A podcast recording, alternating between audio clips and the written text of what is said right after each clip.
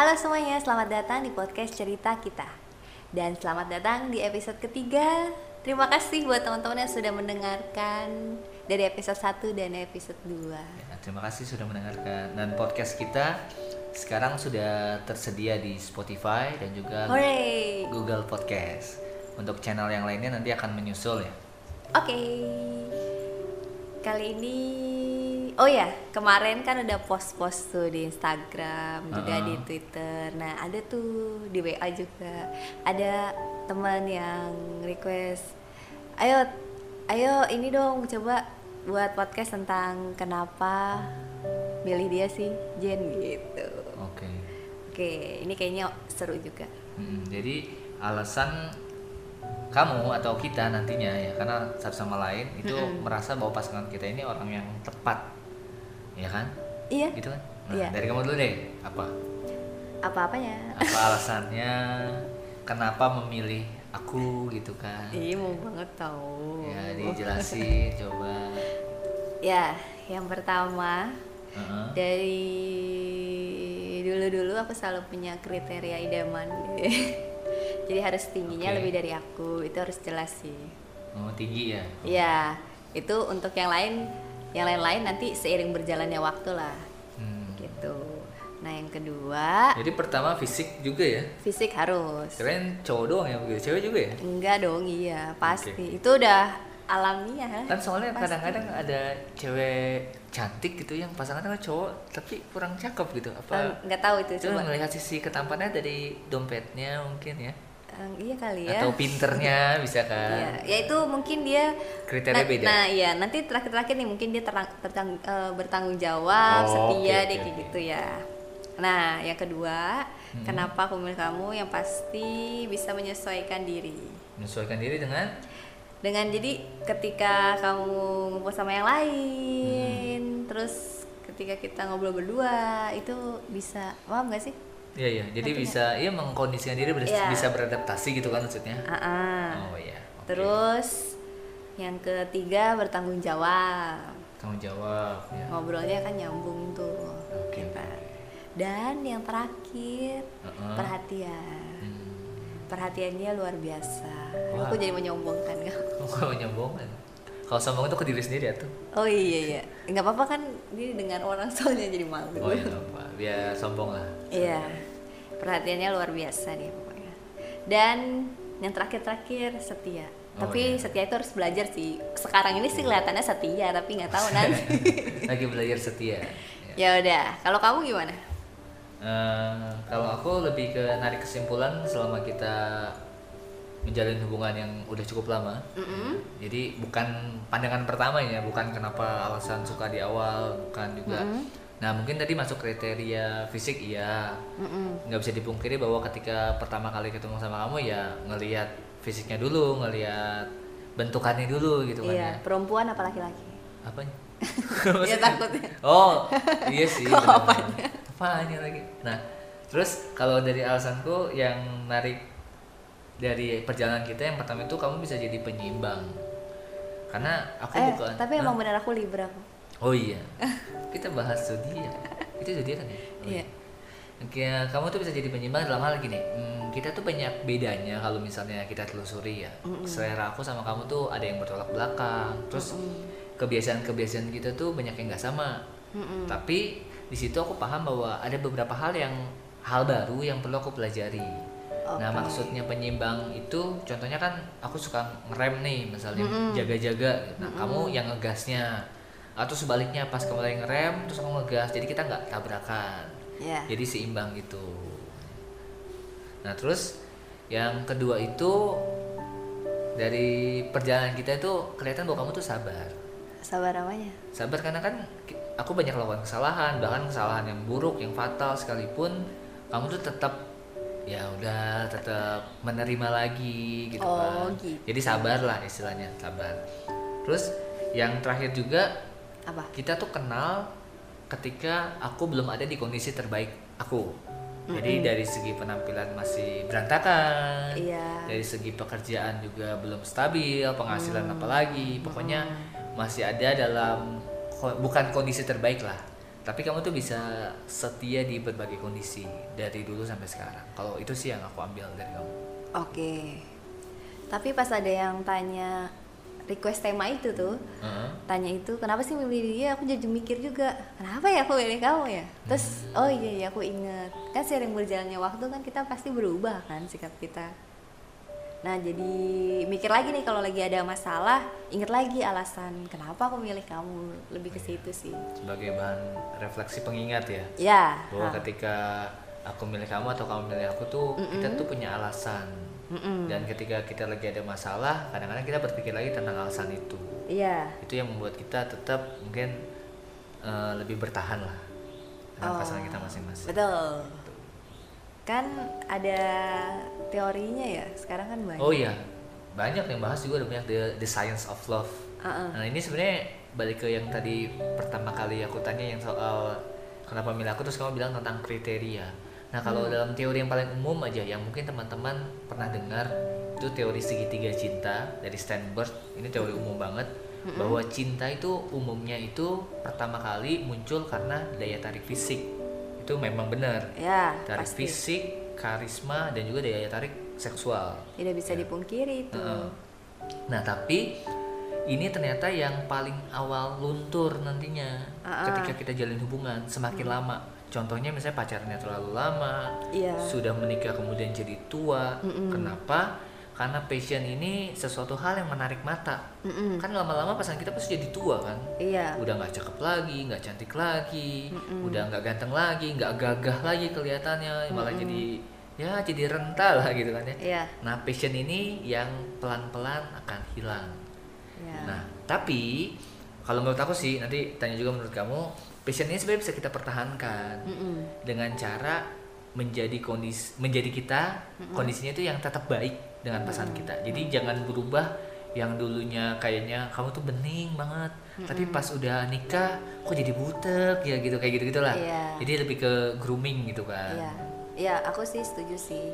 Jadi lebih kalau dari aku pribadi groomingnya merawat diri kayak gitu. Jadi ketika kan banyak tuh baru kenal atau setelah lama jalin hubungan keluar aja, aduh males nih aku dandan gitu, karena misalnya jalannya sama kamu nih ya, karena udah terbiasa ya muka biasanya yang bukan naturalnya, nggak pakai make up nggak gitu. Apa-apa sih sesekali, tapi kalau sering begitu kan lama-lama keterusan dan jadi kebiasaan. Jadi jangan hanya kita berpenampilan menarik ketika sama orang aja, orang lain gitu loh, tapi sama pasangan males-malesan. Itu sih yang harus diperbaiki. Ya, kalau udah nikah dasteran gitu ya. Yang cowok suka pakai baju sobek-sobek tuh kan enak banget tuh kayaknya ya.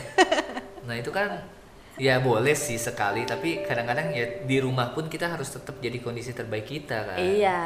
Kayak aku kan jarang nyisir, kamu ngingetin nyisir atau enggak pakai apalah gitu kan. Parfum, minyak rambut kayak apa. Iya, aku juga mulai pakai parfum kan gara-gara kamu selalu ngingetin pakai parfum, benar. Nah, grooming juga kan bukan soal perawatan aja. Iya. Tapi soal kebersihan kita. Kita enggak harus tampil beda operasi itu enggak.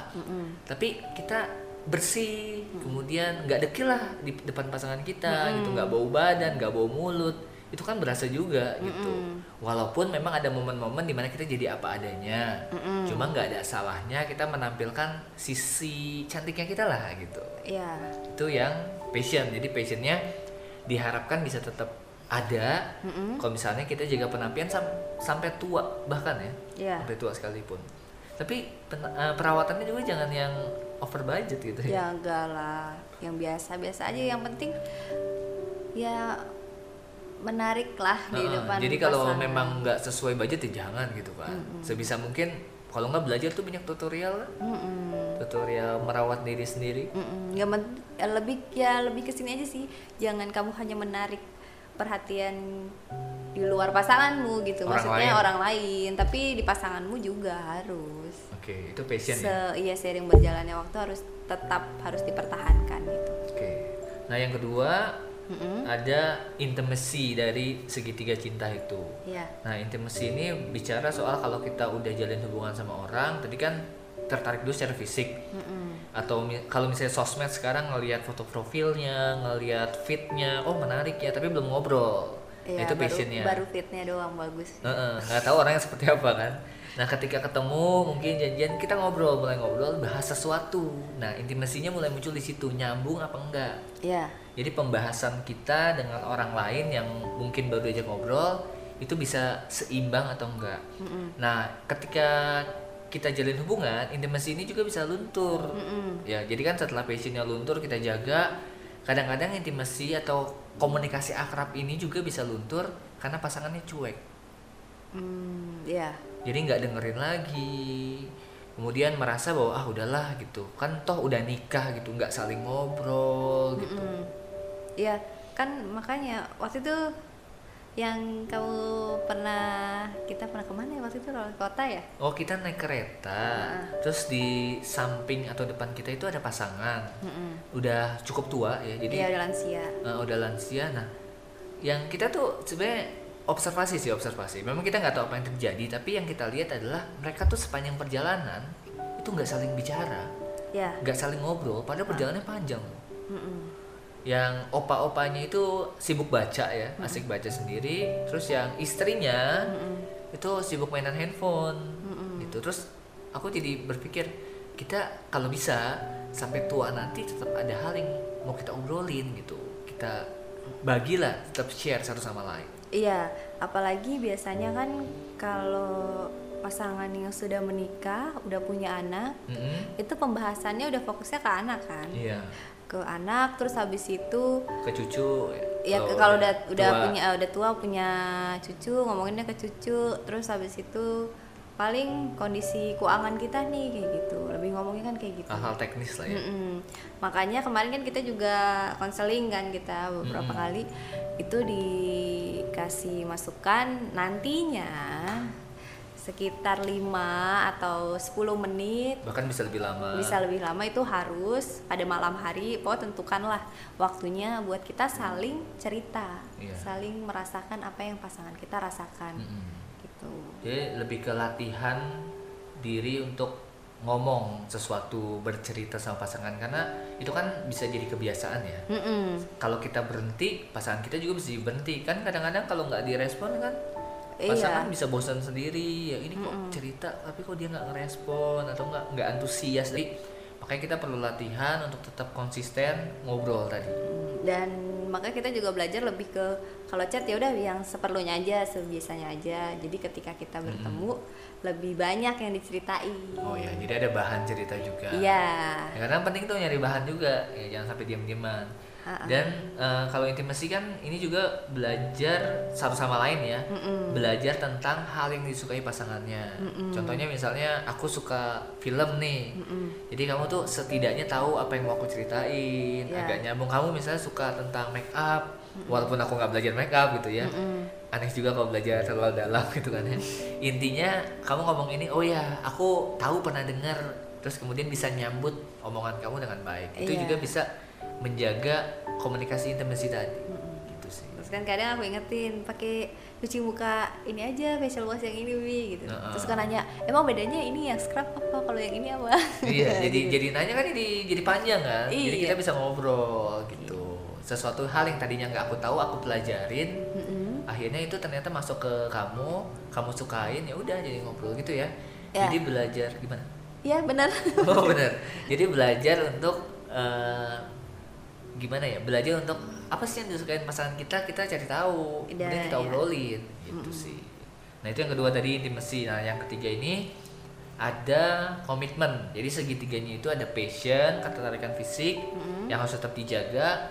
Intimasi ini bicara soal komunikasi, nyambung atau enggak, yang juga perlu dipertahankan, dipelajari lagi. Kemudian yang ketiga adalah komitmen atau keseriusan kita.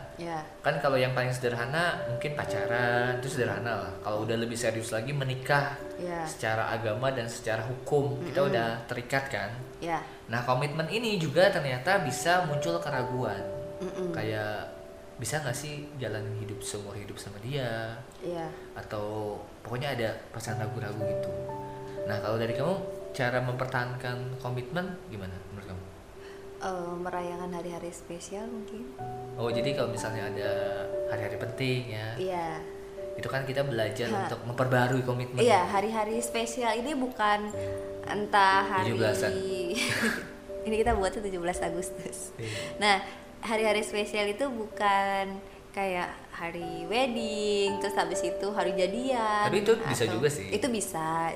Tapi lebih ke kayak kamu ulang tahun itu kan hari spesial juga, atau aku ulang tahun, nanti anak kita ulang tahun. Kayak gitu. Ya, jadi lebih bener sih, lebih mengingat kayak momen-momen. Jadi lebih gini sih, komitmen itu lebih bisa diperkuat dengan cara kita perbanyak momen-momen lagi. Iya. Momen-momen spesial, jangan sampai momen indahnya tuh banyak pas masa pacaran. Tapi pas sudah nikah atau pas sudah tua lagi, yang ada momen-momen susah ngurus anak gitu. Iya. Jadi tetap harus ada me time. Jadi waktu kita kayak ngobrol bareng tadi yang intensif, kemudian makan, ya makan berdua, kayak gitulah intinya. Itu untuk pembaruan komitmen supaya kita yakin terus, percaya lagi sama pasangan kita. Gitu iya. Komitmen kan juga bisa masuk ke kita harus komit setia gitu. Belajar setia. Belajar itu. Terus menerus, karena kan setia itu harus dilatih, nggak bisa sekarang doang setia, nantinya nggak tahu gimana. Oke. Okay. Terus juga ada pasti ngelihat orang-orang tua kita kan, misalnya papanya pulang kerja, bapaknya pulang kerja, ibunya nungguin gitu, ntar nyiapin apa. Atau pagi kan kamu suka cerita tuh mamu nyiapin kopi buat papamu, itu kan masuk komitmen juga. Iya, jadi apa rutinitas yang pasangan lakukan sampai akhirnya itu jadi ciri khas ya. Kayak bikin kopi, nyambut pulang, mungkin setiap pulang orang tuanya bawain oleh-oleh, makan kecil gitu kan bisa ke anak dan ke istri. Atau setiap kali apa Valentine atau anniversary tetap bawain bunga gitu kan. Simple cuma kayak rutin, bukan rutinitas sih, kayak momen lah tadi yang aku bilang, tetap ada momennya. Gitu sih.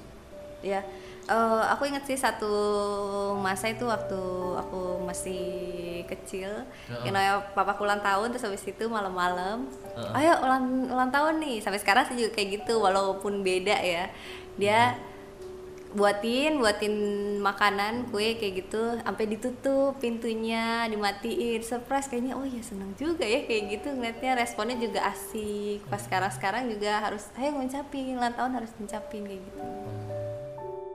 Nah, yang sering aku tanyain ini balik lagi sih yang awal episode pertama kita, aku selalu nanyain gimana kemungkinan terburuk ketika nanti jalan bareng sama aku. Gitu. Contoh-contohnya gimana? Contoh-contohnya kayak kalau misalnya aku selingkuh atau kamu selingkuh kayak gitu. Iya, beberapa kali tanya sih.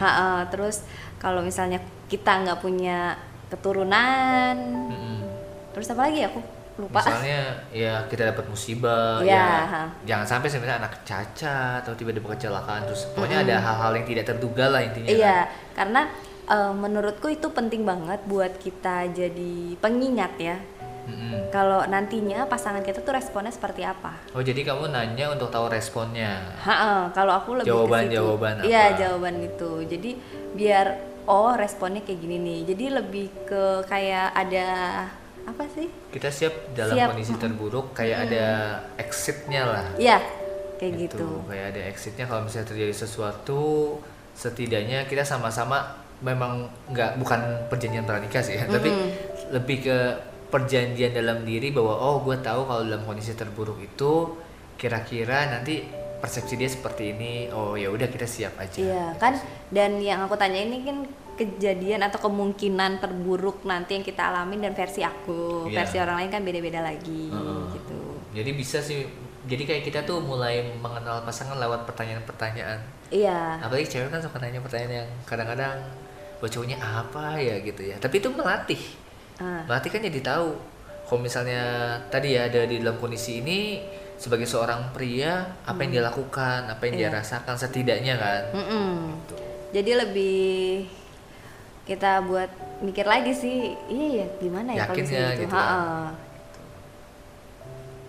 Baiklah, kita rekap aja pembahasan kita kali ini. Oke. Kita dari yang tadi ya, dari alasan kita memang pribadi beda-beda.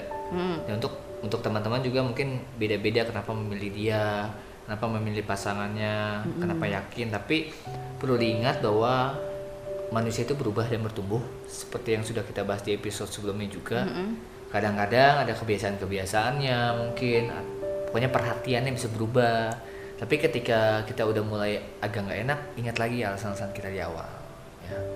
Terus tadi ada juga teori segitiga cinta untuk mempertahankan, setidaknya berusaha mempertahankan cinta yang ideal. Itu ada passion atau ketertarikan fisik, biasanya paling pertama luntur ya, dan bisa diakali dalam tanda kutip. Triknya adalah dengan cara tetap cantik atau tetap ganteng ya, grooming, perawatan, walaupun udah tua tetap jadi versi terbaik kita gitu kan.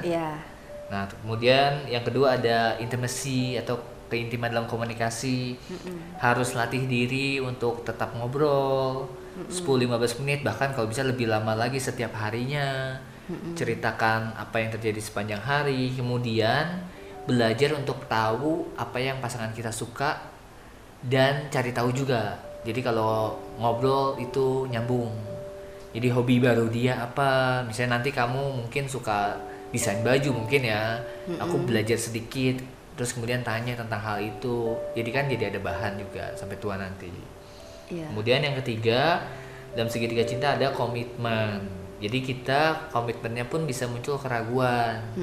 Nah, cara dari kita berdua tadi untuk melatih lebih ke memperbaharui komitmen adalah dengan cara merayakan momen-momen spesial.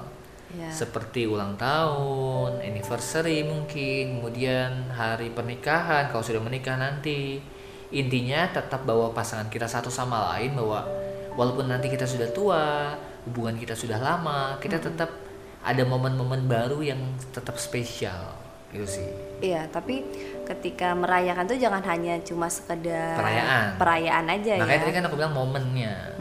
Tapi ya momennya juga masuk ke perasaan itu, karena itu bisa jadi tabungan. Betul. Tabungan kenangan bahagia. Jadi ya nanti ketika kita sudah tua kita ingat-ingat lagi kenangan bahagianya. Gitu. Dan kita bisa ceritakan lagi.